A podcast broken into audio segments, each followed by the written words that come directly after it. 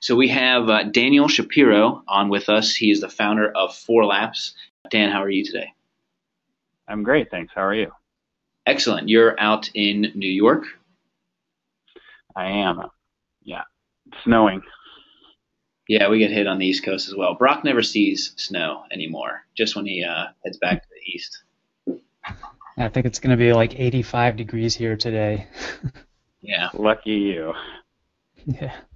I don't know. I don't mind the snow. So, Dan, you have an interesting story on how you started Four Laps, and uh, but I guess what what would be where you really started? Like, where'd you grow up, and kind of what what started you on this path towards uh, building your own company?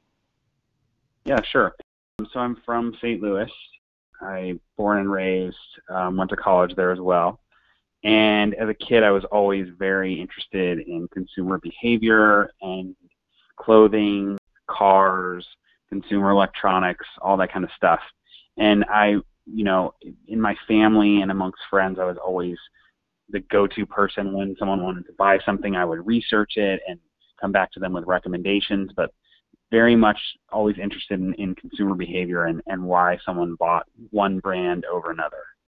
So I so I graduated from college and in a really great job market, and I went to work for a consulting firm um, my first year out of college, and wasn't a very good consultant and had a had a pretty rough year. Left at the end of the year, and I moved to Washington D.C. without a job and temped for a while, and then got a job with a startup. And about six months after I started working for the startup, they lost their funding and laid off almost everyone. So that was kind of uh, that was in 1999, and I I uh, started interviewing, and I got a job with a great startup in Silicon Valley. I worked for them for for a little over a year, and then they they went through they went through some challenges and laid off some people, and uh, and I was unemployed for like I don't know seven months living in San Francisco. and um, into a great job market right before the bubble, and then you went to Silicon Valley for the bubble. Yes, basically, yeah. And you know, I, I went I went to work for uh, this really great startup called Elance. It's like an eBay for services. It was funded by Kleiner Perkins. I worked around some really great people, and they went through several rounds of layoffs. And then I I, I got laid off, and I you know I spent some time trying to figure out what I wanted to do, and I thought I wanted to do software sales. So I ended up getting a job with another startup. That that company did a ton of work for uh, retailers, and so I was calling retailers all the time to talk to them about our software. And I realized that I really was interested in retail. And what's interesting is that I worked in college, I worked at Banana Republic, and I loved selling and I loved the clothing and I loved seeing what was new and what was selling and um, but I didn't realize that it could be a career. So I'm at this startup, um, uh, this startup that does a lot of work for retailers, and I realized that I want to start my own apparel company. And I called up a very close family friend whose name was Stanley Tanger, who started Tanger Factory Outlets. And he said, No, no, no, you're not going to start your own company. You're going to go work for someone else and get some experience. And he goes, You live in San Francisco, you should go work for The Gap. And so that's what I did. Um, and in 2003, I went to work for The Gap and I started um, in Old Navy Outlet in allocation, um, knowing that I wanted to get into merchandising. I spent about a year and a half in allocation, and then I got a job working for Gap Brand as an assistant merchant working in denim. Allocation, you're mainly yeah. just choosing like how many units go to a store, right? How many jeans go to this store, uh, and X, Y. Yeah, so that's where you started. Yeah, that's where where I started is basically we worked in these green screens, these very old systems, and we allocated inventory to the stores. And I had adult accessories, which was like seven different departments, tons and tons of SKUs. And um, I remember one Christmas, I, it was obviously a super busy time, and we had to punch in all the numbers for the style numbers into this com- into this computer system.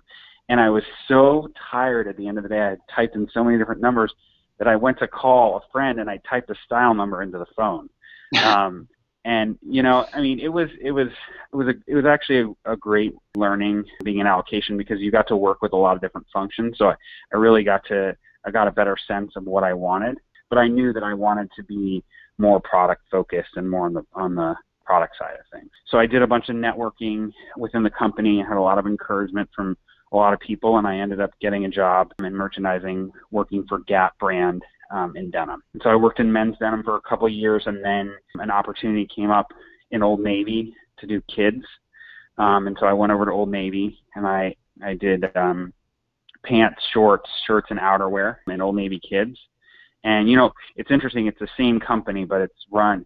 All the different uh, divisions are run very differently, and Old Navy was just a very exciting, exciting place to be. What were you doing uh, when you say you know, you're working on pants and shorts for kids? What, what were you doing? Were you like yeah. designing or sourcing or what? Yeah, so merchant merchants at vertical retailers, you're basically managing the business. So you're you're doing a bunch of different things. You're working with the design team and giving them a strategy, a seasonal strategy. So letting them know for whatever season you're working on, you know, this is what worked, this is what didn't work, this is what we should develop into, and this is, you know, this is what our customer doesn't want. You're working with the planning team to figure out how much inventory you need to buy in each one of these styles. You're working with the production team to make sure things get executed. So we would go to Hong Kong. We went on, you know, trips to, to, to do costing with the production team. You're working, working with the marketing team on placement and signage. So you're kind of general manager of a particular business and you're working with all of these different teams and functions to help execute the business and, you know, and make mu- as much money for the company as possible. Hmm, okay. So, so I did boys for a couple of years, and then I, I had the opportunity to move to um, men's denim pants and shorts. And you know, I inherited a business that was really, really challenging. It was, you know, it was just challenging on on a number of levels. So um, I really worked with the design team. They had just kind of created this whole new line of denim, and when I saw it, it had, it was already, you know, done. And I saw it and I thought, oh no, this is not going to be good. Um, like it's not going to sell and and I I kind of voiced that concern, and everyone was like, "Well, it's done, so we're just gonna have to see what happens." And it, lo and behold, it hit, and it was it was really bad. So we had to kind of you know rework things, and you know when you're working in a big company with a lot of stores, it takes a while. So if things don't aren't good, you have to kind of it, it takes you a while to kind of get out of that inventory and get into the right stuff so I, I, I, you know, I was there and I, I worked on that. And at that point, I had been at the company for eight and a half years, and I thought, you know, there's probably another way of looking at at the business, and I know one way, and that's the Gap way. And you know, a lot of the best merchants in the business came out of the Gap, but I um, knew a bunch of people that were going to American Eagle, and um, I interviewed there, and I, I, I left Old Navy and San Francisco in 2009 and went to work for American Eagle. I moved to Pittsburgh. It was a it was a huge life change for me, and it was a hard environment. American Eagle was very very product focused, and the pace was a lot quicker than what I was used to. And there was a lot of innovation going on there and creativity, and so you know the first year was was tough. Um, I worked in men's. I, I ran the pants and shorts businesses, which were um, actually the pants business wasn't wasn't a big business, but shorts was a huge business for the company. And you know, while I was there, I started to realize, well, you know, we sell denim all year round, but we don't we don't have we don't sell pants.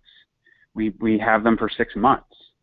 And I worked with my team, and we we developed a, a year-round pant strategy, and we we tripled the business in like two years you know, at that point, I had I'd only worked in men's and and, and boys, and women's was one of those areas that I was always afraid to work in because it it seemed so foreign to me.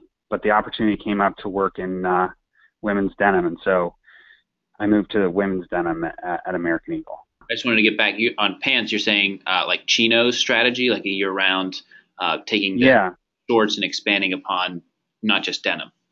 Yes. Yeah, so American Eagle had one pant and they used to bring it in for six months, and then they would get rid of it, and they would bring they would do that every year, and the productivity of that pant was unbelievable. I mean, it sold a ton, and it was just two two colors of one pant.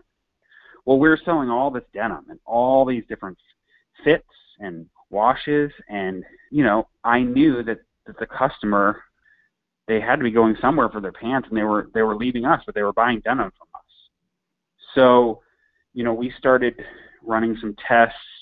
We tested some expanded sizes, which which which was really helpful um, because we were selling them in denim. So I knew that customer, you know, wanted pants as well. But then we started testing fits and different colors, and you know, we were able to triple the business in like two, two years. So what takes you from uh, what takes you from pants and you said women's and then I mean what what makes you think I need to to start making uh, exercise clothing? yeah, so you know when I was living in Pittsburgh, I got um, I was always you know not as a kid. As a kid, I wasn't super active. Actually, my parents used to have to force me to play sports. Um, but as an adult, I got more and more into working out and when I lived in Pittsburgh, I was working out all the time um, with the trainer and doing different athletic activities.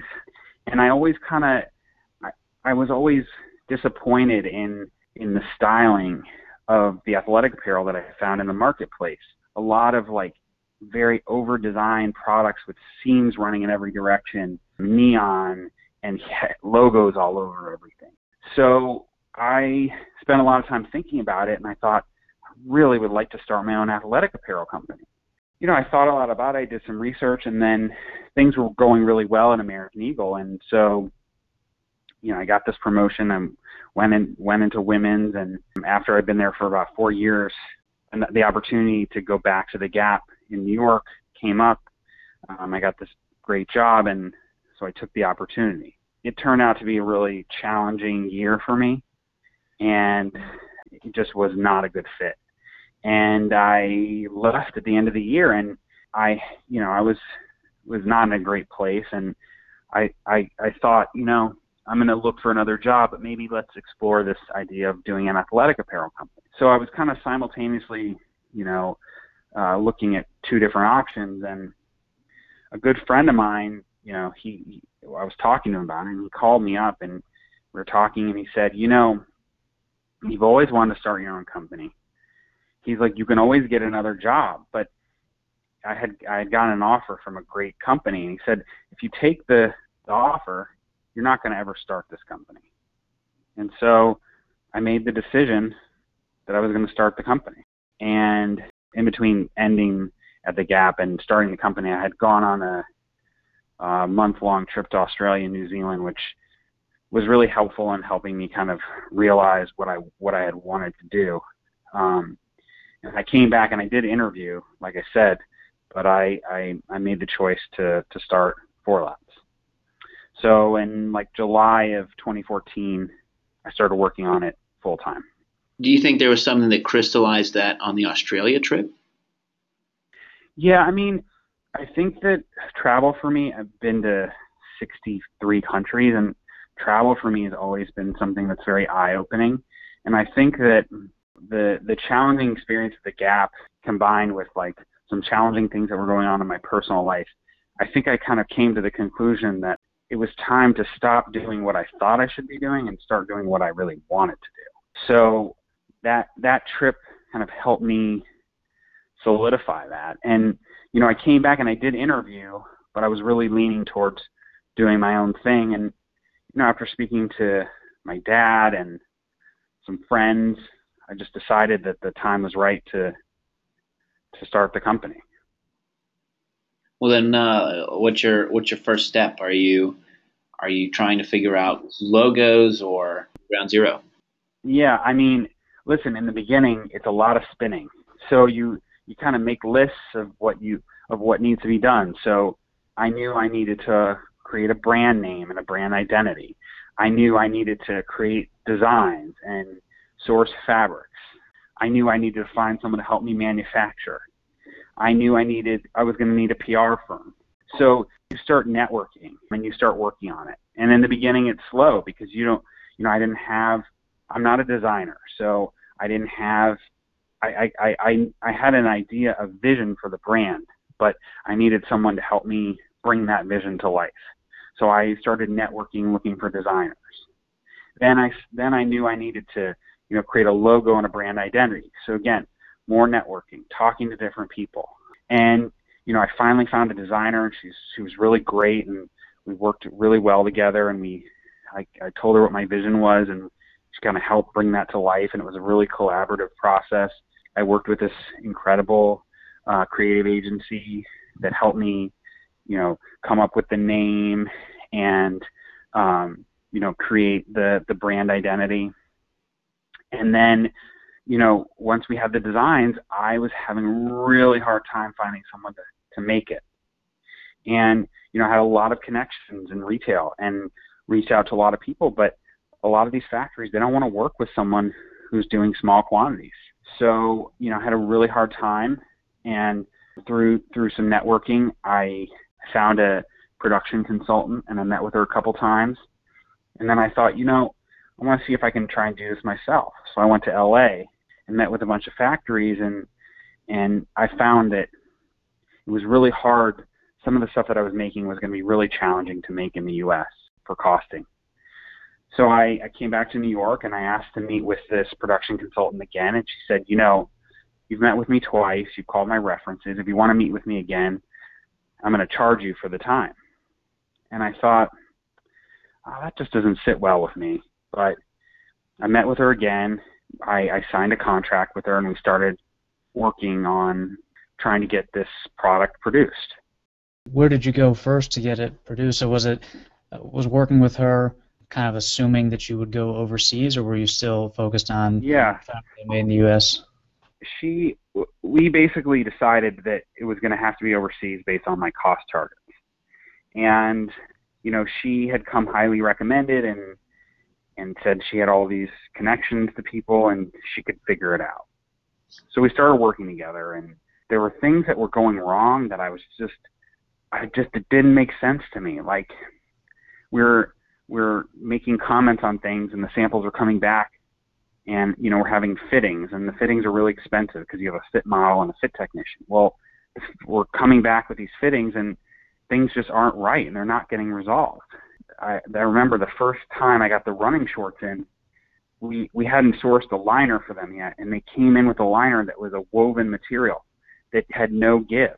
So we had to cut them out of the garments to get them on the the, the fit model and i said to her i said are you sure they've made athletic apparel before yes, they're they're experts in athletic apparel. They've totally made athletic apparel. And I thought, well, if they've made athletic apparel, why why are they sending a running short with a woven liner and and a drawstring that looks like something you'd find on a pajama?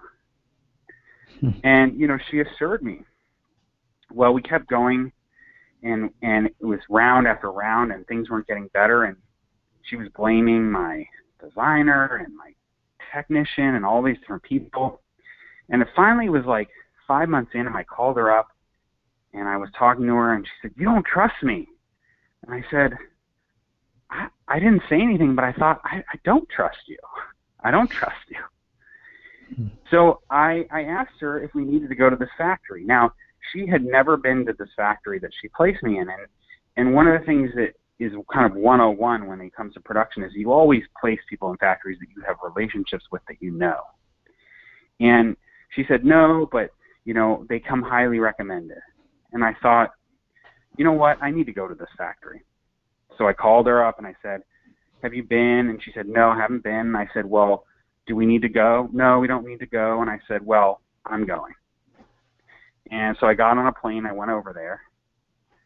And basically, there were just all kinds of signs that, that, it wasn't right. The first meeting I had with the owner of the factory and his sister, they told me that they specialize in button-down shirts, and did I know anyone that needed button-down shirts? And I thought this is weird. I mean, I'm making athletic apparel. Why are they talking about button-down shirts? where, well, where was it? If, if you can, if you can tell. Yeah, sure. The factory was um, this.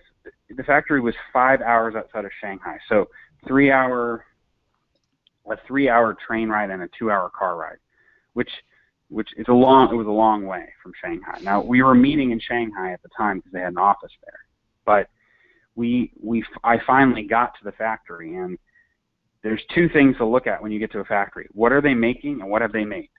And they had pajamas on the line. So they were making pajamas, which is one of the more simple woven garments you can make. And their showroom was filled with things not resembling athletic apparel at all. I had a photo shoot a couple weeks later, so I had to leave with correct samples. So we worked with them and we got samples and I came back. I ended the relationship with the production person. I had the photo shoot and I tried to salvage the order because the factory was sitting on dyed fabric. You know, they had all my trims and everything. And so I kept working with them on the fit and they just were ignoring all the comments. And I finally had to walk away and they said, "We'll let you transfer your your raw materials to a new factory. And they wanted some additional money and it was all complicated and I found a new factory while I was over there that made athletic apparel. Well, they kept they they asked for us to uh, use a third party to transfer the raw materials, and my agent said, "Well, I've never heard of anyone doing that. Something must be weird." And a day before the transfer was supposed to happen, we had found out that they cut all of my patterns, all of my fabric into patterns I hadn't approved. And so after a year of blood, sweat, and tears, all these problems, we had to I had to start from scratch and I lost everything. Wow. And I basically had to start over with a new factory. So we had to go through everything again all the trim approvals, all the color approvals, all the rounds of fits. Granted, when you do things a second time, you, you you know you're smarter. But I was devastated, and it set me back a year. Now you're at like summer of 2015. Correct. Wow.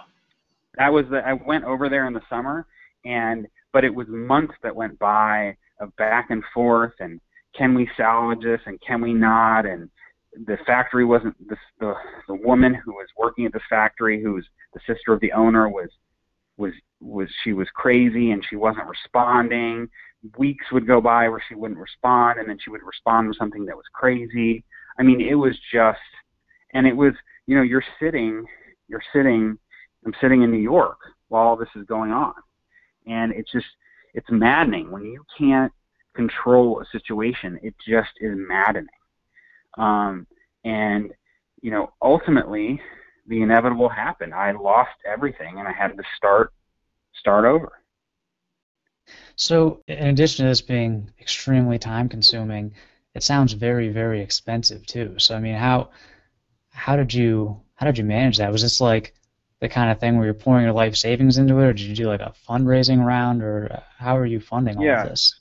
So, so I was living off of my savings, which you know I I lived I worked for American Eagle and I saved a lot of money living in Pittsburgh, and you know that afforded me you know money to live off of. And then my dad, who is an entrepreneur as well, was funding the company, and he works in a business that's very cyclical, and he's been through a lot of ups and downs, and he's an incredible resource in terms of support and perspective and so you know we we lost a big chunk of money, and I mean he could have been furious with me, and he wasn't. He's like, look, this these things happen, and you know you got to move this thing forward. Hmm. And you know, thank goodness because if if if he had said no, then that would have been the end of it. Yeah. Now maybe I would have found a way to you know keep it going and fund it fund it another way, but you know he's he's a, he's been an incredible support and he's he you know we have a really good relationship and and he understands how business works and that you know bad things happen yeah that's awesome. So so when did things start to turn around i guess? So basically um in december of 2015 i kind of got myself back into i was kind of depressed after this whole thing happened, and I I got myself into a better state, and uh, I started working on things again, and we redid everything, and I flew over to this factory a second time, and we worked with them, and um, you know things were much much more smooth because this factory they they they had made product like this before, and ultimately you can't work with a factory that has never made product that you're making. It's just I mean you can, but you're going to end up with really bad product, and you you only have one chance to get it. You have more than one chance, but you want to get you want to come to market with something you're proud of, and that that product. If I had if I had allowed that factory to make it, it would have been a mess. It would have been an absolute mess. So, you know, we we got it, we we got it going, and um, you know, I I uh, we had we, got it all together, and I ended, I shipped in July, and I launched in August of 2016. So it was it was a year, basically a year after I had wanted to launch. Hmm. So you're able to take everything you learned uh, with the first one uh, as far as your your fits, your materials, and just kind of uh, make this the second round a, a much smoother because because it sounds like things went pretty quick, right? You said you really started to get back in the groove in December of 15, and then you were out in public by the summer of 16. So I mean that's that sounds a yeah. lot quicker than uh, than the original time. Yeah, I mean that that it was it's a lot quicker because you already had you know had some samples to show, so like we could kind of work a little bit off of those. Um, although the patterns were all messed up and you know, the, the old factory kept the pattern, so I wasn't able to start with those. I had, and I had to start from scratch. But anytime you do something the second time, it, it, it becomes a lot easier. Even back before you you were, it was when you were at the startup before you went to the Gap. I think it was 03. Like, what do you think would have happened if you had tried to do this before going through the Gap and through American Eagle? I mean, I think that I just I wouldn't have known what to do. Um, and also, I had thought all along I would start a denim brand. Well, you know, the world has a lot of denim brands. So if I had done it in 03, I probably would have started a jeans company, which, I mean, I didn't have any experience. So the knowledge that I gained in the 10 over 10 years that I worked in corporate retail definitely helped. Yeah. So you wouldn't have you wouldn't have changed much from that perspective.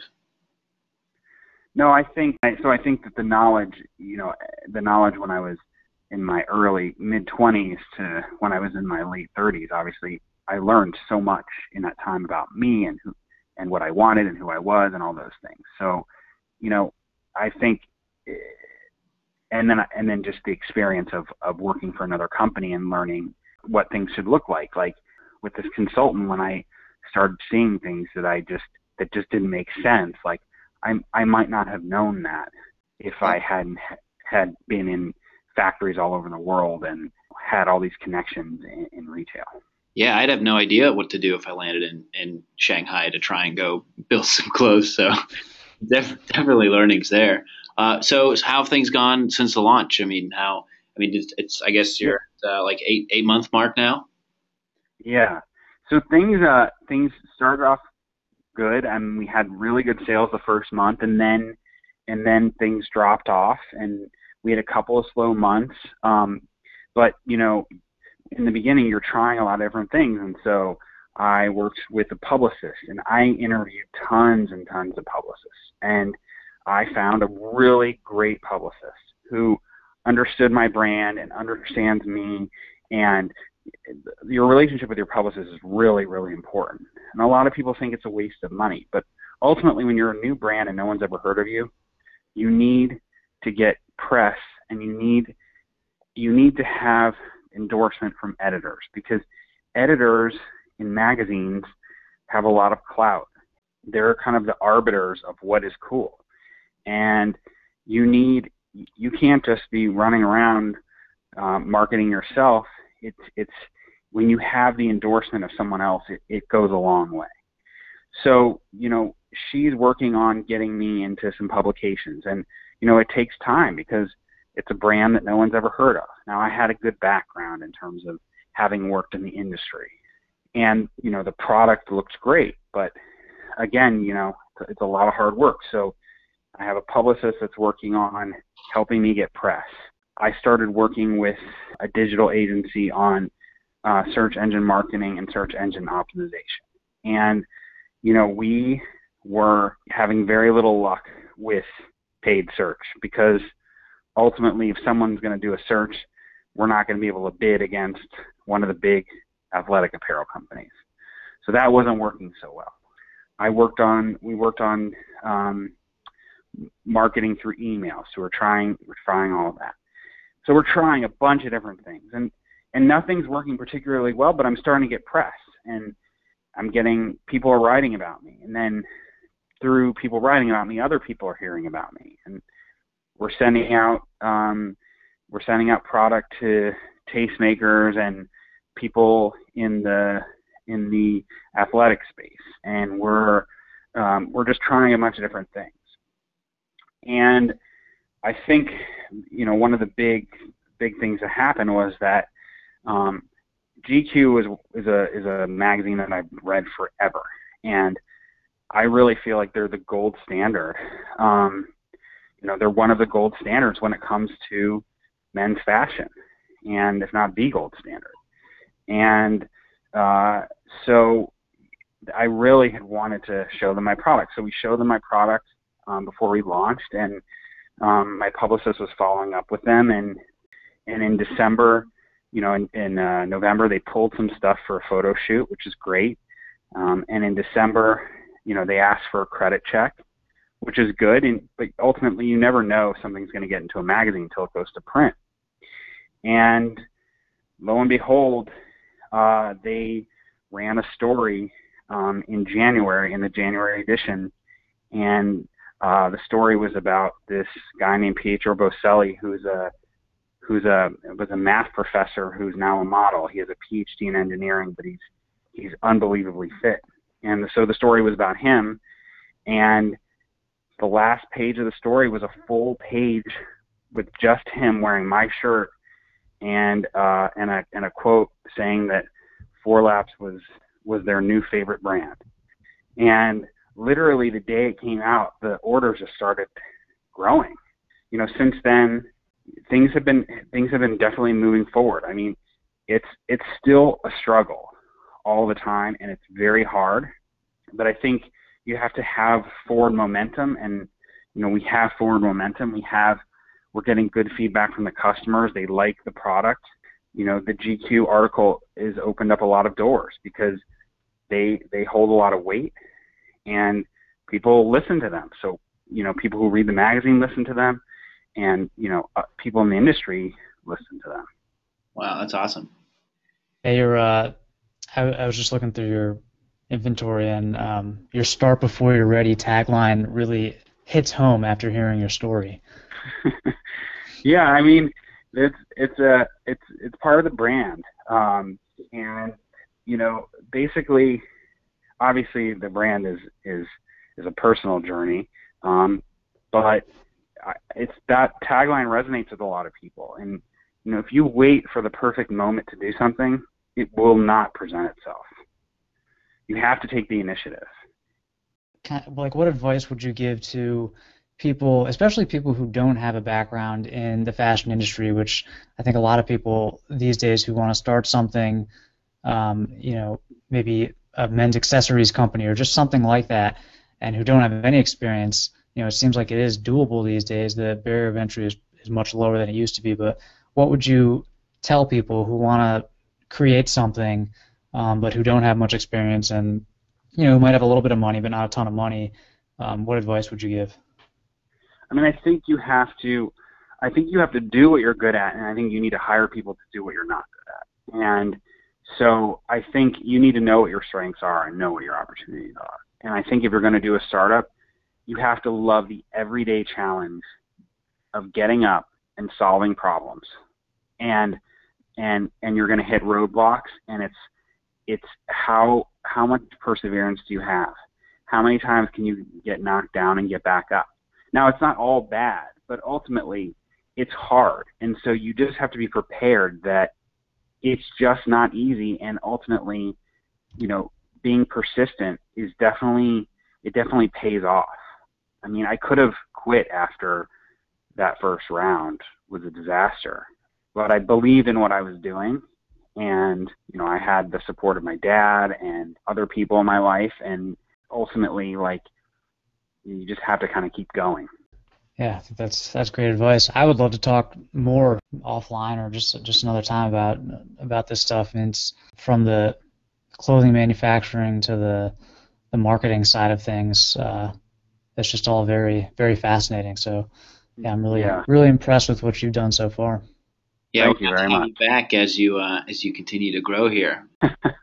I, I, was reading and I lo- things too. You were saying, uh, you know, additional products. I mean, you've got some really good, you know, your your bolt short and some of the other stuff right out of the gate. And I know you're working on some some future stuff. I don't know if you're if you're ready to announce.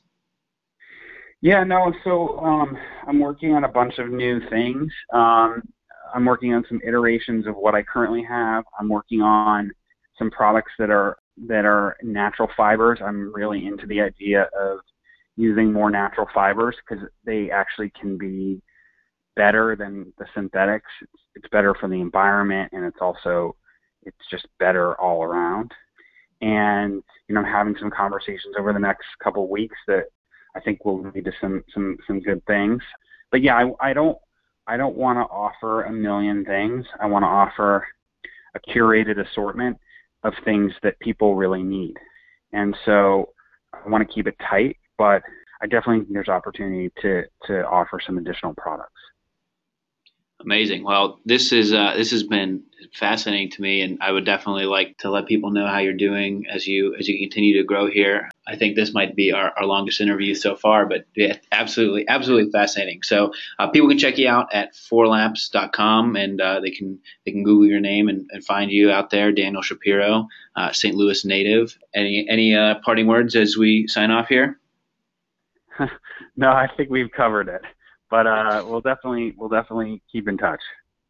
Absolutely. Well, well thanks for getting on here, and uh, we'll we'll talk to you soon. Thanks, Dan. Sounds good.